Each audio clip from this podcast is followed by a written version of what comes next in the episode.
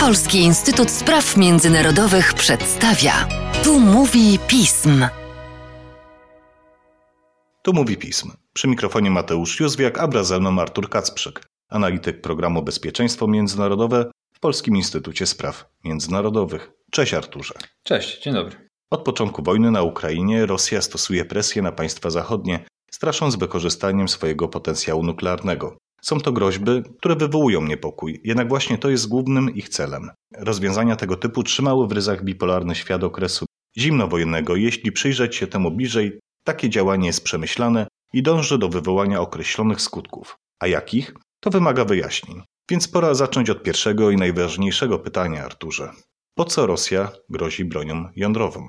Rosja chce odstraszyć Zachód od wspierania zaatakowanej przez Rosję Ukrainy. Rosja w tym momencie nie grozi natychmiastowym atakiem nuklearnym na Zachód, to znaczy nie mówi albo przestaniecie wspierać Ukrainę, albo jutro wystrzelimy na was pociski nuklearne. Chce raczej y, zastraszyć y, Zachód tym, że jeśli Zachód dalej będzie postępował przeciwko Rosji, przeciwko interesom, to wtedy może dojść do wojny nuklearnej. Zatem nie ma teraz zagrożenia użyciem broni jądrowej. W związku z trwającą wojną i kryzysem na linii NATO-Rosja, który jest związany z tą wojną, wyobrażalne są scenariusze rozwoju wydarzeń, które mogłyby doprowadzić do użycia broni jądrowej, ale prawdopodobieństwo tego jest niewielkie. Putin już w dniu inwazji groził, cytuję, niebywałymi konsekwencjami dla tych, którzy wejdą e, Rosji w drogę podczas jej inwazji na Ukrainę. I Rosja jak najbardziej chciała i chce odstraszyć Zachód od dostarczania broni Ukrainie, od nakładania, utrzymywania, zwiększania sankcji wobec Rosji. No zresztą Putin określał, porównywał sankcje do praktycznie wypowiedzenia Rosji e, wojny przez Zachód. Ale priorytetowym celem Rosji jest powstrzymanie NATO od interwencji zbrojnej po stronie Ukrainy. Później, w kolejnych dniach inwazji, no, Putin mówił na przykład, że ustanowienie strefy zakazu lotu nad Ukrainą wywoła katastrofalne konsekwencje dla Europy i reszty świata. Rosyjskie Ministerstwo Obrony mówiło, że potraktuje udostępnienie lotnisk przez inne kraje ukraińskim samolotom do działań przeciwko rosyjskim siłom zbrojnym jako no, dołączenie się tych krajów udostępniających lotniska do wojny. Tutaj musimy zdać sobie sprawę z tego, że agresywne groźby nuklearne Rosji to nie jest nic nowego. Oficjalnie jej polityka jądrowa jest, cytuję, z natury defensywna, ale wobec sąsiadów, wobec NATO Rosja posługiwała się różnymi groźbami nuklearnymi e, wielokrotnie. W 2014 roku, kiedy zajmowała Krym, kiedy atakowała wschodnią część Ukrainy też i Putin i inni przedstawiciele Rosji straszyli bronią jądrową. Wtedy, co prawda, mm, nie ogłoszono podniesienia poziomu gotowości rosyjskich sił nuklearnych. Co teraz Putin e, zrobił? I to pokazuje, jak mocna i dotkliwa jest tym razem reakcja e, Zachodu z perspektywy Rosji. Być może na tyle dotkliwa, e, że Putin faktycznie zaczął się obawiać, że, że Zachód mm, zainterweniuje także zbrojnie po stronie Ukrainy. Arturze, to nie jest stopień, który już automatycznie kieruje głowice nuklearne w jakieś punkty na mapie międzynarodowej. Tych stopni jest kilka. O czym mówimy dokładnie?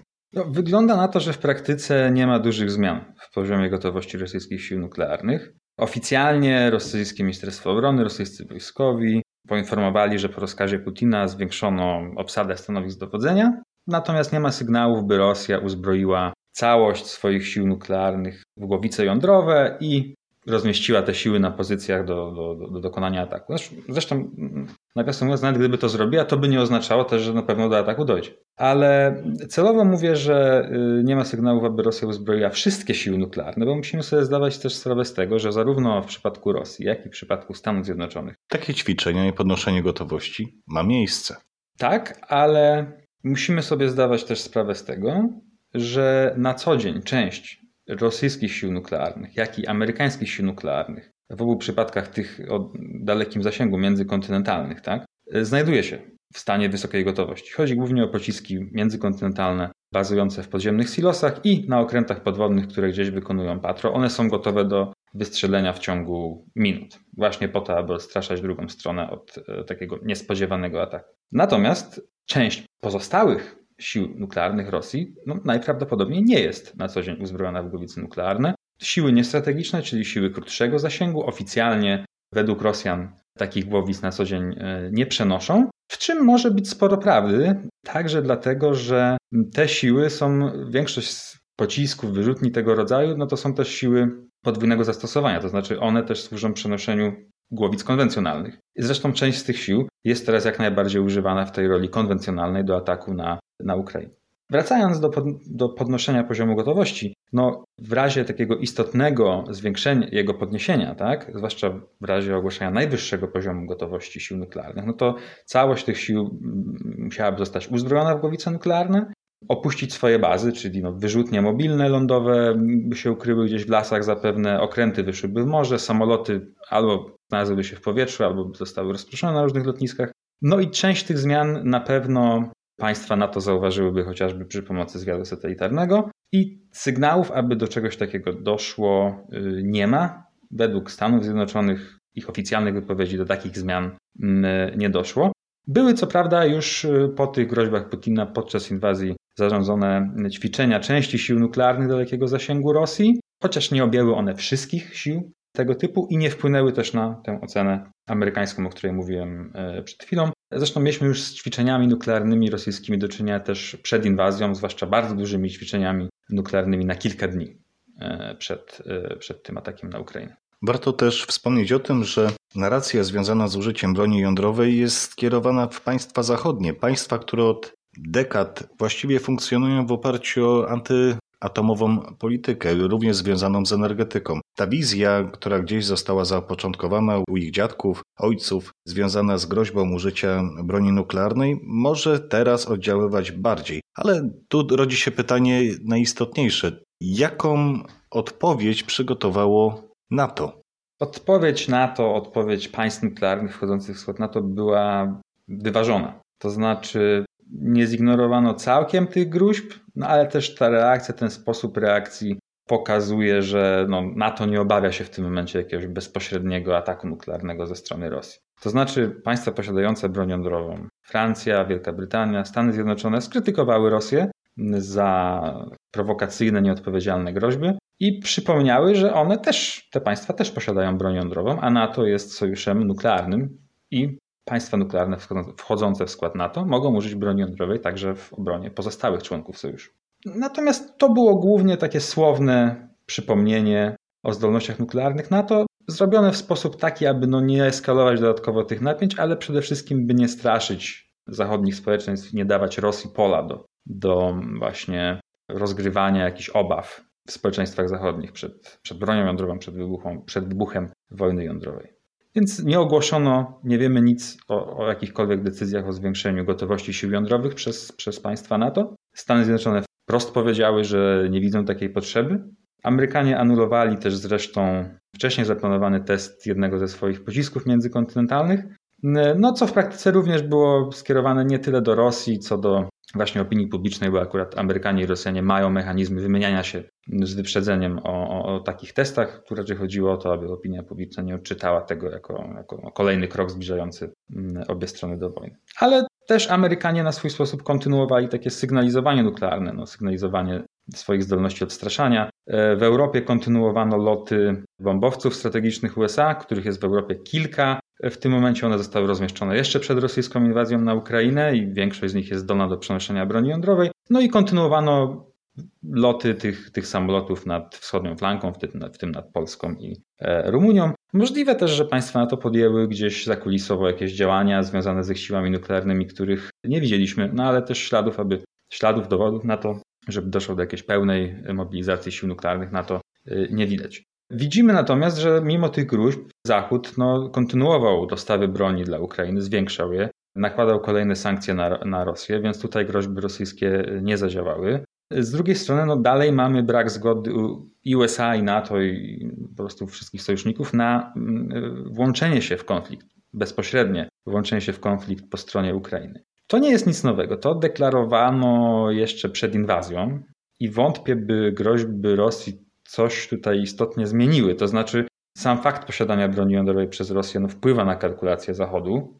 nawet jeśli Rosja o tym nie przypomina. No i przede wszystkim Ukraina nie jest w NATO. I NATO oznajmiło już dawno temu, i teraz podtrzymuje to stanowisko, że nie chce ryzykować wojny, w tym dorozumieniu wojny jądrowej z Rosją w obronie Ukrainy. Tutaj możemy dodać, że no też te obawy przed eskalacją po stronie Zachodu i, i, i obawy przed takim bezpośrednim konfliktem e, z Rosją, no też się przekładały na mm, unikanie działań, które zdaniem części sojuszników mogłyby być postrzegane przez Rosję jako włączenie się w konflikt. No i tutaj przykładem jest na razie jedynym chyba nieprzekazanie MIGów 29 e, Ukrainie i tutaj sprzeciw Amerykanów, na ile rozumiem ich wypowiedzi, wynikał z ich obawy, że przelot tych myśliwców na Ukrainę zostałby odebrany przez Rosję nie jako przekazanie tych samolotów Ukrainie do dalszego użycia, ale jako po prostu włączenie się samolotów NATO z natowskimi pilotami do walki. No i tutaj można różnie oceniać te obawy, czy są uzasadnione, czy nie. To już myślę, że jest to temat na oddzielną rozmowę. Zdecydowanie. Arturze, w takim razie pozostaje pytanie, czy w ogóle te rosyjskie groźby są wiarygodne? Grożenie sugerowanie, że dojdzie do odwetu nuklearnego na państwach zachodnich za nakładanie na Rosję sankcji i dostarczanie broni e, Ukrainie jest niewiarygodne. To nie jest realistyczny scenariusz. Rosja w takim wypadku ponosiłaby ogromne ryzyko, mogąc zyskać niewiele, no i te zyski byłyby też bardzo wątpliwe. To znaczy, no ryzykowa, dokonując ataku nuklearnego w takim przypadku, Rosja ryzykowałaby odwetu jądrowego ze strony NATO, co przyniosłoby wiadomy efekt. Katastrofalne skutki dla Rosji, o czym sojusz właśnie, tak jak mówiliśmy przed chwilą, o zdolnościach do takiego odwetu delikatnie przypomniał. Po drugie, no najprawdopodobniej pogłębiłoby to izolację w skali globalnej Rosji polityczną, gospodarczą. Zresztą nawet gdybyśmy sobie tak hipotetycznie bardzo wyobrazili, że Rosja dokonuje uderzenia nuklearnego, zastrasza w ten sposób Zachód i nagle Zachód e, znosi sankcje, no to no nie wydaje mi się, żeby to w jakiś istotny sposób poprawiło sytuację rosyjskiej gospodarki. No Rosja nie stałaby się jako państwo atakujące swoich sąsiadów i jeszcze prowadzące wojnę nuklearną z Zachodem no nie stałoby się nagle mm, atrakcyjnym, atrakcyjnym partnerem. partnerem. handlowym ani miejscem inwestycji. Tak samo, no, nawet gdyby Zachód nagle zgodził się na niedostarczanie broni Ukrainie, no to oczywiście by się Rosji bardzo spodobało, tego Rosja chce, no ale też opór Ukrainy nie zostałby automatycznie złamany z tego, z tego tytułu. Tak? Bo nie tylko dostawy broni są ważnym elementem, są ważne bardzo dla, dla Ukrainy jej zdolności obronnych, ale no niepowodzenia rosyjskie nie tylko z tego e, wynikają. Więc tutaj też ten zysk w porównaniu do ryzyka byłby no całkowicie nie, nie, ewentualny zysk niewspółmierny. Gdyby jednak doszło do konfliktu Rosja-NATO, no to już jest inny scenariusz, i tutaj te ryzyka są inne. Wtedy użycie broni jądrowej byłoby realnym niebezpieczeństwem. Od razu zaznaczmy, że nie musiałoby nawet w razie wybuchu takiego konfliktu dojść do użycia broni jądrowej. Gdyby do niego doszło, niekoniecznie musiała być to trzecia wojna światowa, niekoniecznie musiało być to użycie broni jądrowej na, na, na dużą skalę, no ale ryzyka wtedy już byłyby poważne. Pamiętajmy, że Rosja straszy wojną jądrową, ale nie chce jej tak naprawdę. Dlatego wątpliwe jest, by w razie walki z NATO sięgnęła po broń jądrową szybko. Najprawdopodobniej na początku walczyłaby konwencjonalnie. Ostatecznie NATO jest silniejsze konwencjonalnie, NATO by wygrało taki konflikt i wtedy ryzyko użycia broni jądrowej przez Rosję rosłoby. Tak, w elemencie, w którym wykorzystałaby ją w ostateczności. No tu się właśnie pojawia pytanie, czy Rosjanie pogodziliby się z taką konwencjonalną porażką, czy eskalowaliby dalej? No tu mówimy o scenariuszu jakiejś wojny Rosja-NATO związanej jednak z, z e, Ukrainą, tak? Czyli najprawdopodobniej mówimy teraz hipotetycznie o scenariuszu, kiedy NATO interweniuje po stronie Ukrainy i toczy taki lokalny konflikt z Rosją. No to w takim przypadku logiczną konkluzją jest, że dla Rosji lepszym rozwiązaniem byłoby się pogodzenie z taką porażką niż ryzykowanie wojny jądrowej. Zresztą no, porażka w konflikcie dotyczącym Ukrainy no, nie spełniałaby zresztą tych oficjalnych przesłanek wymienionych y, w nuklearnej polityce Rosji jako przesłanki dające Rosji prawo do y, użycia broni jądrowej. To znaczy, według oficjalnej polityki nuklearnej Rosji, Rosja może użyć broni jądrowej jako pierwsza, y, jeśli atak konwencjonalny będzie zagrażał przetrwaniu Rosji jako państwa. Porażka na Ukrainie nie spełniałaby tego kryterium. Samo NATO najprawdopodobniej w razie takiego konfliktu e, robiłoby dużo, żeby pokazać, że no, e, nie dąży do zagrożenia egzystencji Rosji. Tak? To znaczy, najprawdopodobniej NATO ograniczyłoby się wtedy do działań na terytorium Ukrainy i w pobliżu Ukrainy na terytorium Rosji, na terytorium Białorusi, w zależności od tego, czy z tych obszarów dokonywano było ataków na, na siły NATO. NATO najprawdopodobniej samo z siebie nie próbowałoby atakować innych części rosyjskiego terytorium, na przykład w regionie bałtyckim i eskalować tego konfliktu, czy uderzać w głąb Rosji. Natomiast koniec końców, po pierwsze, wiemy, że oficjalna polityka rosyjska to, to, to jedno, a jej praktyka to drugie. Poza tym no nie mamy y, gwarancji, jak dokładnie działania NATO odczytywaliby Rosjanie, ani, ani jak sami Rosjanie by postępowali. Rosjanie mogliby sami rozszerzyć taką jeszcze konwencjonalną wojnę, prawda? Atakując na przykład nienuklearnie jakieś lotniska na wschodniej flance, z których startowałyby sojusznicze samoloty. Przede wszystkim jednak, to jest najważniejsze, nie wiemy, jakie dokładnie są czerwone linie Putina i jakie są jego kalkulacje. No bo na przykład jeżeli Putin sam wierzy w swoją propagandę, no to mógłby uznać jakiekolwiek zaangażowanie wojskowe NATO przeciwko Rosji za wstęp do obalenia Putina.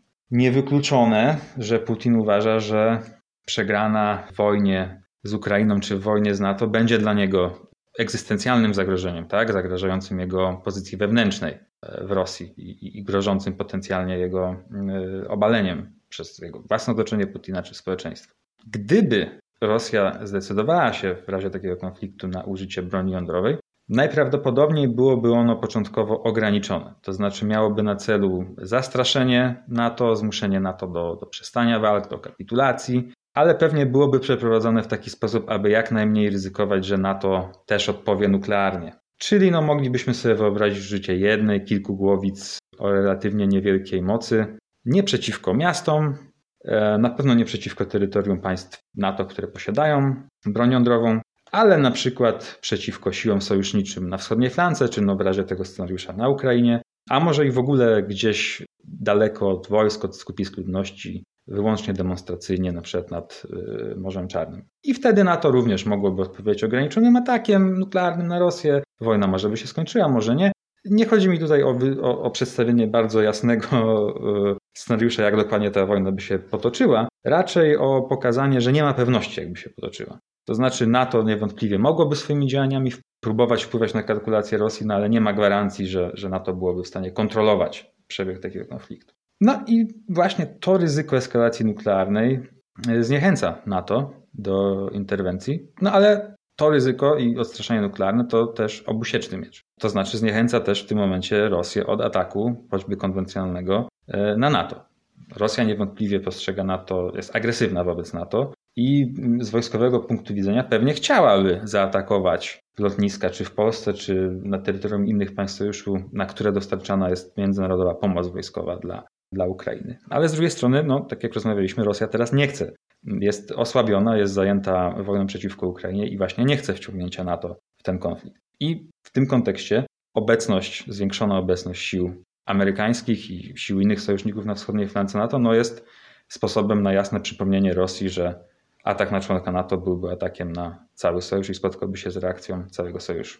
Przejdźmy jednak przy podsumowaniu do kwestii związanych bezpośrednio z Ukrainą. Czy Twoim zdaniem Rosja może użyć broni jądrowej przeciwko Ukrainie? Bo pamiętajmy o tym, że arsenał, który ma dostępny, jest zróżnicowany i nie trzeba sięgać po tak ostateczne rozwiązania. Po pierwsze, Rosja jak dotąd nie groziła Ukrainie e, użyciem broni jądrowej, groziła państwom zachodnim. W tym momencie atak jądrowy na Ukrainę byłby dla Rosji niepotrzebny. To znaczy, Rosja owszem na polu walki nie realizuje swoich głównych celów i Ukraina e, broni się bardzo dobrze, no ale Rosja jest dalej tą stroną silniejszą, jeśli chodzi o broń konwencjonalną i to wyraźnie. No i wykorzystuje niestety, jak widzimy, siły konwencjonalne do bombardowania miast, terroryzowania ludności, niszczenia celów cywilnych. I choć te działania są zbrodnicze, no to z perspektywy Rosji są mniej ryzykowne niż e, użycie przeciwko Ukrainie e, broni jądrowej, bo to najprawdopodobniej sprowokowałoby i silniejszą reakcję międzynarodową w skali całego świata, mm, ale też e, wiązałoby się z ryzykiem skażenia radioaktywnego, zadania strat, no też i siłom rosyjskim, i terytorium rosyjskiemu. Nie można wykluczyć, że nie mogąc wygrać wojny, a jednocześnie będąc pod rosnącą presją wewnętrzną, społeczną, by taką wojnę zakończyć, Putin y, mógłby zagrozić Ukrainie takim ograniczonym atakiem nuklearnym, by wymusić jej kapitulację, ale jest to mało prawdopodobne. Jest mało prawdopodobne, by dokonał takiego ataku z powodów, o których mówiłem przed chwilą. I wydaje mi się, że prędzej Putin zaakceptuje jednak jakiś pokój na warunkach e, gorszych niż by tego chciał, albo przynajmniej zawieszenie broni, niż e, sięgnie po broń jądrową. Natomiast nie, nie możemy tego całkiem wykluczyć. Stąd no, NATO powinno z wyprzedzeniem rozważyć, jakby się zachowało, gdyby Putin po taką groźbę sięgnął, a tym bardziej gdyby ją wdrożył w życie. Natomiast w pierwszej kolejności e, no, NATO stoi przed wyzwaniem przemyślenia tego, jakby zareagowało na atak e, rosyjski przeciwko Ukrainie e, przy użyciu innych rodzajów broni masowego rażenia chemicznej i biologicznej. Bo tutaj, nawiasem mówiąc, już widzimy, że rosyjskie władze, rosyjska propaganda przygotowują grunt pod taką prowokację, gdzie, gdzie Rosja użyłaby właśnie broni chemicznej czy biologicznej, a potem oskarżyłaby Ukrainę o jej użycie. W wymiarze nuklearnym, czego jak najbardziej możemy się spodziewać, to kolejnych gruźb wobec NATO, być może w którymś momencie no, te groźby staną się na tyle silne i widoczne, że potrzebna będzie mocniejsza i bardziej widoczna odpowiedź na to niż do tej e, pory, przed jakieś ćwiczenia nuklearne sił NATO, czy, czy faktycznie zwiększenie poziomu gotowości sił natowskich. Ale przede wszystkim ważne będzie, pomimo jakichkolwiek rosyjskich gruźb, dalsze wspieranie Ukrainy dostawami broni i, i wywieraniem presji na Rosję poprzez sankcje. Szanowni Państwo, o tym, jak to będzie przebiegać, porozmawiamy nie raz, nie dwa z Arturem w przyszłości. A tymczasem dziękuję Ci za dzisiejszy podcast. Dziękuję. Państwa zaś zachęcam do śledzenia naszej strony internetowej, czytania najnowszych biuletynów i komentarzy, czytania e, najnowszych informacji w mediach społecznościowych, śledzenia naszego kanału na YouTube. A z mojej strony to wszystko. Dziękuję za uwagę i do usłyszenia.